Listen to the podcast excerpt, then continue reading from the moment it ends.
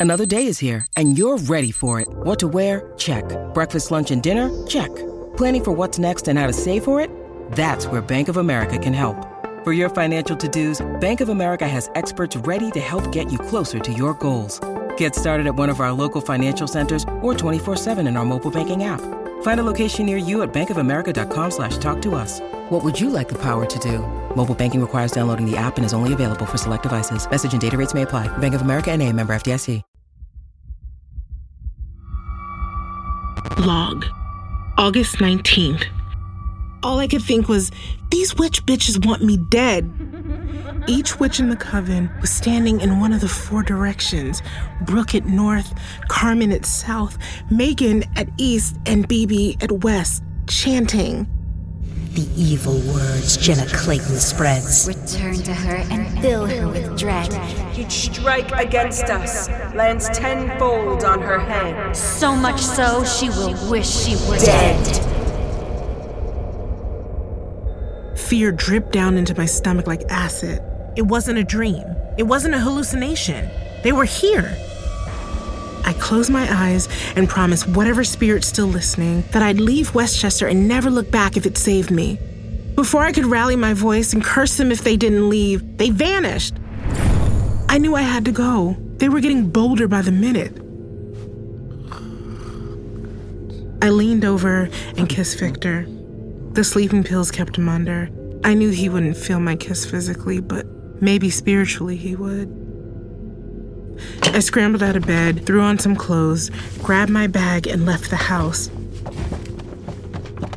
These recordings might be the only thing people remember me by. They prove I'm not crazy.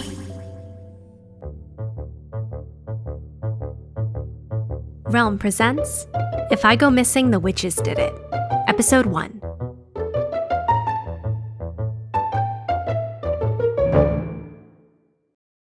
Log July 2nd. The entire time I was talking with four of the most high powered women in all of Westchester, I was standing in dog shit. The women stood on the porch like goddesses, while my mortal ass was stuck in muddy grass to the right of the walkway. All I had to do was walk on the concrete without stepping in anything. But no, I don't do things the easy way. Victor stood up on the first porch step, right in front of the goddesses, as if he were an offering placed at their feet. He looked over his shoulder at me and made a formal introduction. This is Jenna Clayton. She's a fantastic writer. A self described feminist, Victor always made a point of introducing me without referencing our relationship so I could shine on my own. I'm here to write a book, a book somebody will actually want to read. The only other black person, presumably for miles, said, And I'm Carmen Silva. I own a wellness company geared toward women of color. Made sense.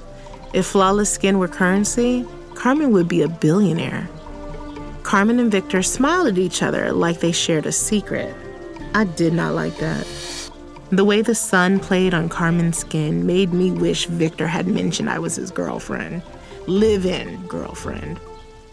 Hi, I'm Brooke Gates, said this ashy blonde with really toned arms. She's the kind of woman who wears a plain face because you're supposed to see her beauty. No need to emphasize anything because it's all good. Brooke is an artist, iron sculptures, Victor said to clarify. Now I remembered him talking about a family friend who sold a piece for $700,000. I tried to make a face that was polite but unimpressed. I already knew Belinda Beckett a high powered publishing exec who passed on both my book manuscripts. Hi, Belinda. Oh, I wanted to come across as someone on her level, but I don't think I was successful. BB grunted a mm hmm in response. Jesus. Each of the women were wearing a very stylish summer uniform, mixes of white and tan, like the children of the damned had grown up and diversified. What an amazing welcoming committee. Victor said to the goddesses, taking off his tortoiseshell Ray-Bans and pushing them up into his curly brown hair. I could see the women taking in the odd yet beautiful architecture of Victor's face. His cheekbones are higher than they should be, and two thick wedges of hair act as eyebrows. Underneath them are blue eyes. A questioning blue. A distant blue. Some might say his eyes are the blue you'd find at the bottom of one of those rocket shaped popsicles. Okay, that sum is me. I say that. God, I hate how he looks perfectly put together all the time. Meanwhile, I was sweating through a dull green tank top and faded black jean shorts, smelling like soggy fries and shit. The only goddess to acknowledge, even in the smallest of ways, that I was standing in shit was the one nobody bothered to introduce. She took a packet of baby wipes out of her gigantic purse, came down the stairs, and gave me the whole thing. Can you tell I'm a mom? Brooke's mouth arranged itself into a smile that might have been mistaken for warm by any other mere mortal, but I could see right through her. That's Megan. You might have heard of her Instagram account, Mommy Megan. With more than a million followers on Instagram. Carmen added, as if that made Megan more important. I smiled, totally fake. Nobody seemed to notice. Inside, I was willing Victor to come back down to my level. I started to feel like his servant instead of his girlfriend, which maybe makes perfect sense because Victor comes from money. Like, we're staying at his great uncle's estate. God rest his soul. These people are from another planet. I'm having a barbecue on Friday for July 4th. I'd love for you to come. You too, Jenna. Of course, he accepted the invitation on the spot. I squeaked a thanks from the peppiest part of my soul, and Victor took a step down, back toward me. He knows that high, sing songy tone is my fake enthusiasm voice. She continued Victor, I was so sad to hear about your great uncle Felix. I'm sorry that this is what brought us together again after all these years. How many years? I don't know yet. BB mumbled something about a conference call and began to walk off, waving a casual hand and saying, Sorry, sorry. in a way that suggested she wasn't even a little sorry. Ignoring me in person as easily as she ignored each manuscript my agent sent her. Hmm. Maybe I should do an expose on that bitch and how rude she is. Best she read that. BB leaving was the cue for the goddesses to fly away too, all smiles and waves. When I heard the cars drive off, I carefully took off my literally shitty shoes and tossed them into the tree line. Victor didn't say anything, but his eyebrows spoke volumes. We went inside the house, which is really a farmhouse, and put our stuff in the biggest of the four bedrooms. Then Victor gave me a tour. This is one creepy ass house. I shouldn't say that. I should be nicer. A man is dead. Also, focus, Jenna. It's a colonial, built in the 1780s. Walking around the house, I thought staying here would be a good test of our relationship. When we're cooped up in a studio, we have to deal with our shit immediately. But up here, there's enough room for us to walk away and let things fester. I could see Victor was already thinking of it as his, though he would never have admitted it. Great Uncle Felix didn't have any kids, and Victor was his favorite relative, even after death. Victor has been directed by the not favorites to take care of the estate until everything is sorted out. After the tour, I broke out the sage and lavender bundle I packed. Victor was not happy. Babe, can you be careful? I don't want anything to catch fire.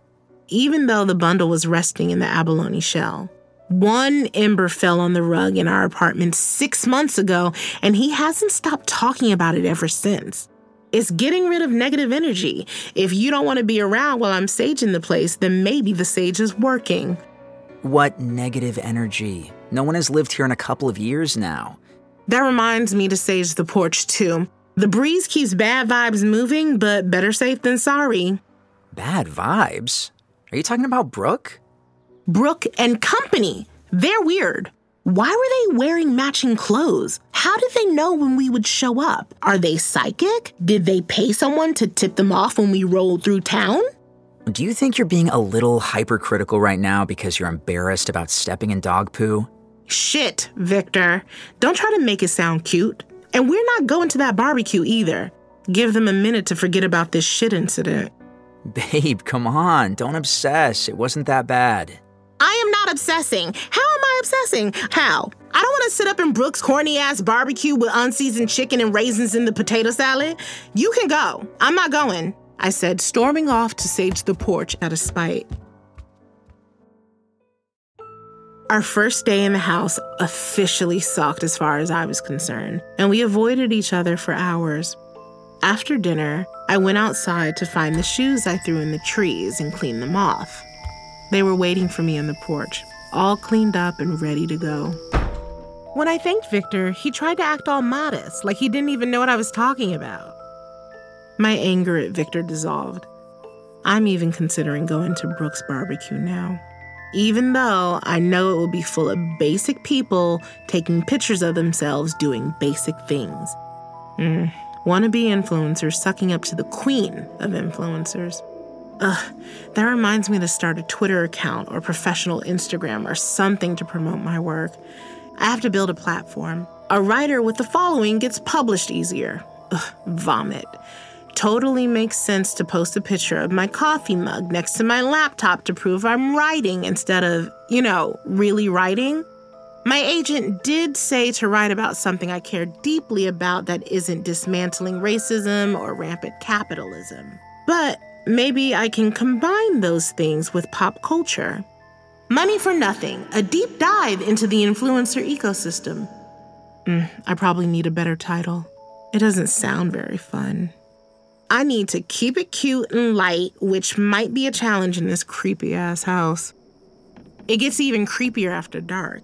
I feel eyes on me all the time, even though no one is there when I turn around. The wind makes this whistling sound as it blows through the spaces between the floorboards. Animals howl outside. Victor said my mind is playing tricks on me. Okay, but he's the one who told me his cousin saw a ghost here.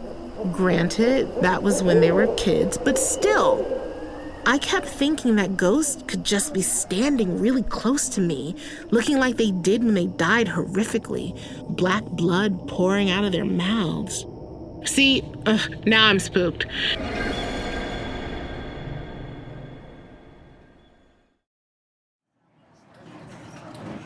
Macchiato, cafe macchiato. Yes, my name is Elise Edgerton, I say to the man behind the counter. He proceeds to tell me how much I look like my mother, Sabine. I smile and pretend to agree. He goes on and on about Sabine, just holding my bagel in his plastic gloved hands. Hey, you a model too? He asks. I blush. I explain I'm developing a gossip podcast series set in Westchester. I cover influencers, people with large followings on social media. I have a degree in journalism from Columbia. I should have let my dad get me an internship at the Times. I could be doing something substantive.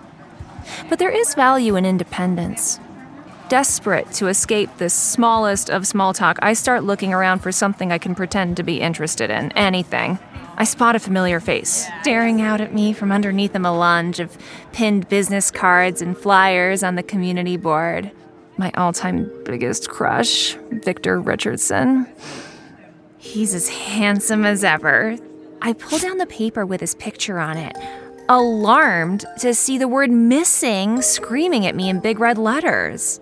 In the picture, he's next to a black woman. I quickly scan to get the details, and then I realize the woman is his girlfriend, and she's the one who's missing. Jenna Clayton. I'd heard about the death of his great uncle Felix this summer, and now his girlfriend is missing. I look at the picture of Victor and his girlfriend again. His arm is around her. They look so happy. She's pretty. A nice round face with deep set dark brown eyes and lots of naturally curly hair. Uh, I'm assuming it's natural. I'm uncomfortable talking about a black woman's hair. Anyway, I should call the number on the poster and check in with Victor and hopefully Jenna.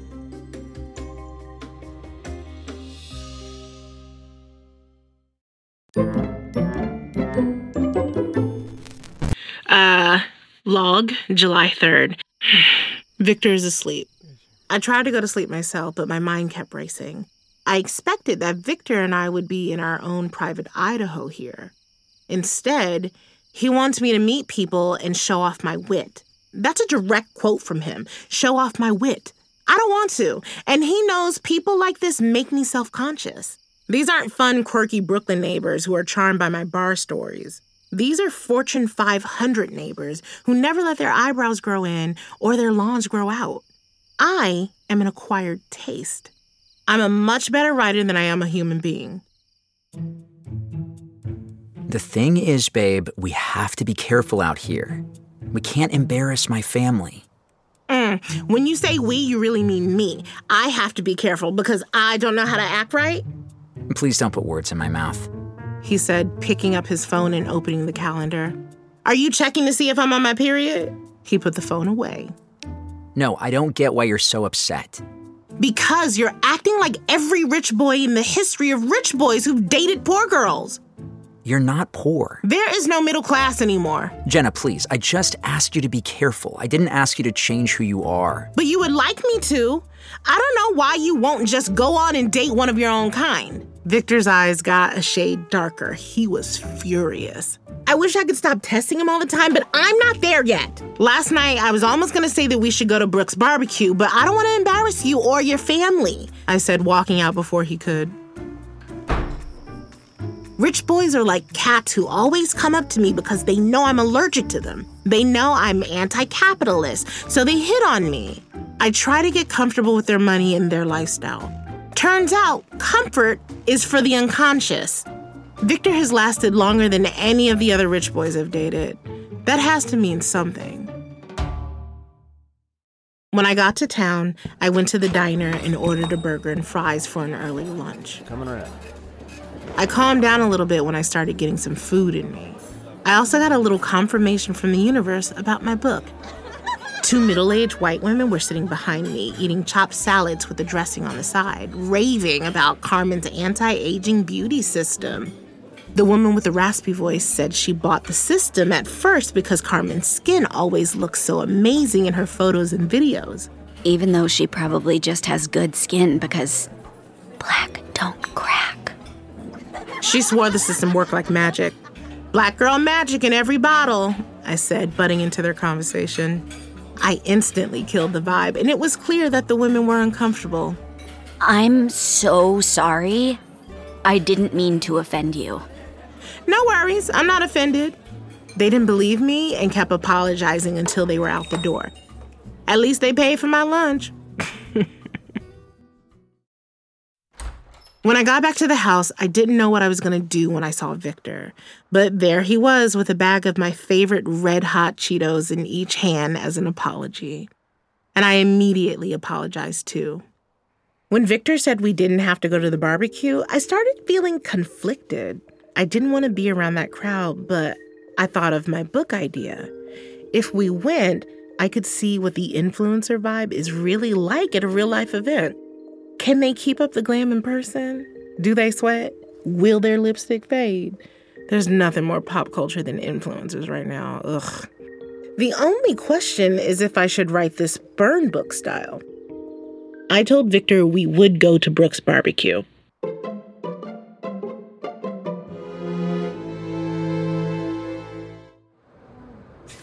I check my look in the bathroom mirror at the cafe where I'm meeting Victor.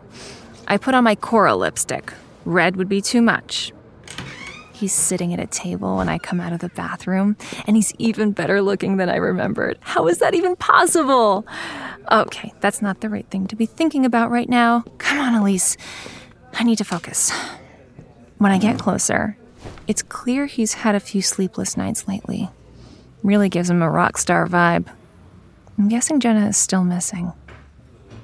My poor Victor. I offer my condolences about his great uncle and Jenna. Thanks, Elise.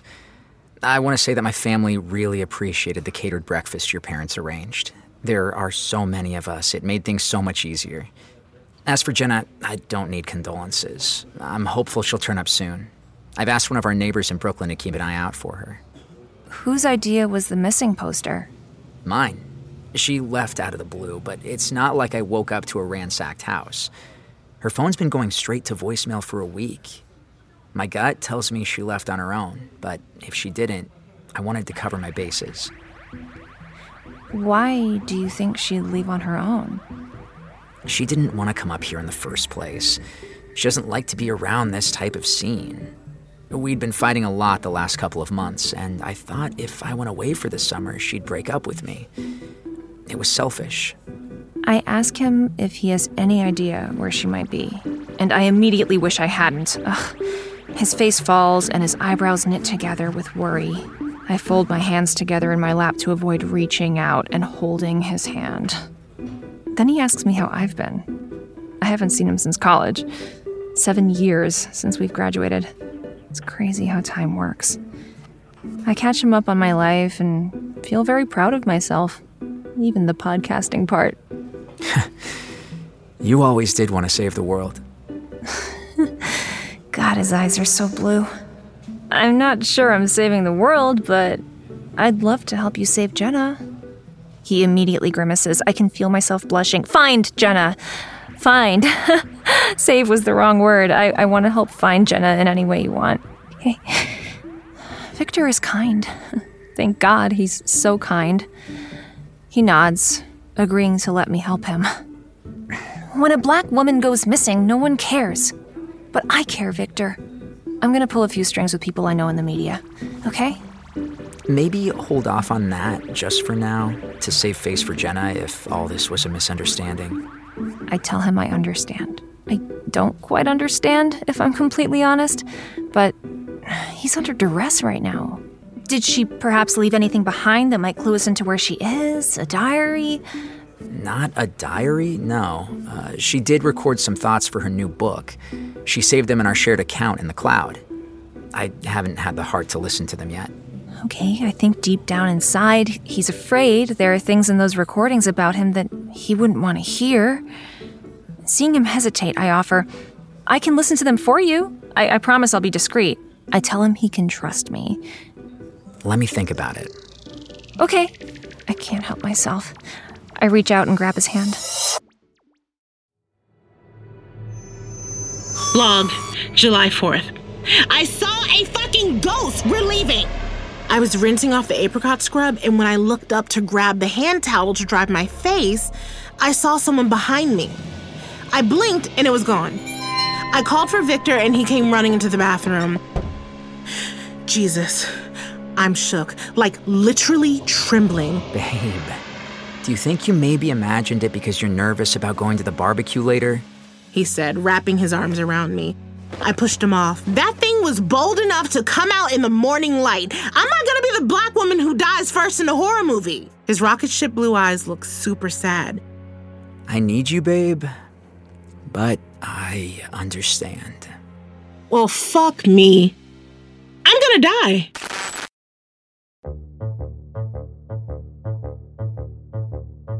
You're listening to If I Go Missing, The Witches Did It, starring Gabourey Sidibe. Created and produced by Realm, your portal to another world. Listen away. If I Go Missing, The Witches Did It is executive produced by and stars Gabourey Sidibe. Written by Pia Wilson and produced by Rhoda Bayessa and Haley Wagreich. Associate produced by Michael Coulter and executive produced by Molly Barton. Performed by Gabourey Sidibe, Sarah Natacheni, Aaron Landon, Lena Klingeman, Tony D, Alba Ponce de Leon, Tiana Camacho, Jordan Belsky, Eli Gonzalez, and Andrew Lee. Directed by Kaylin West and Amanda Rose Smith. Sound design by Fred Greenhalgh of Dagaz Media. Audio engineered by Corey Barton.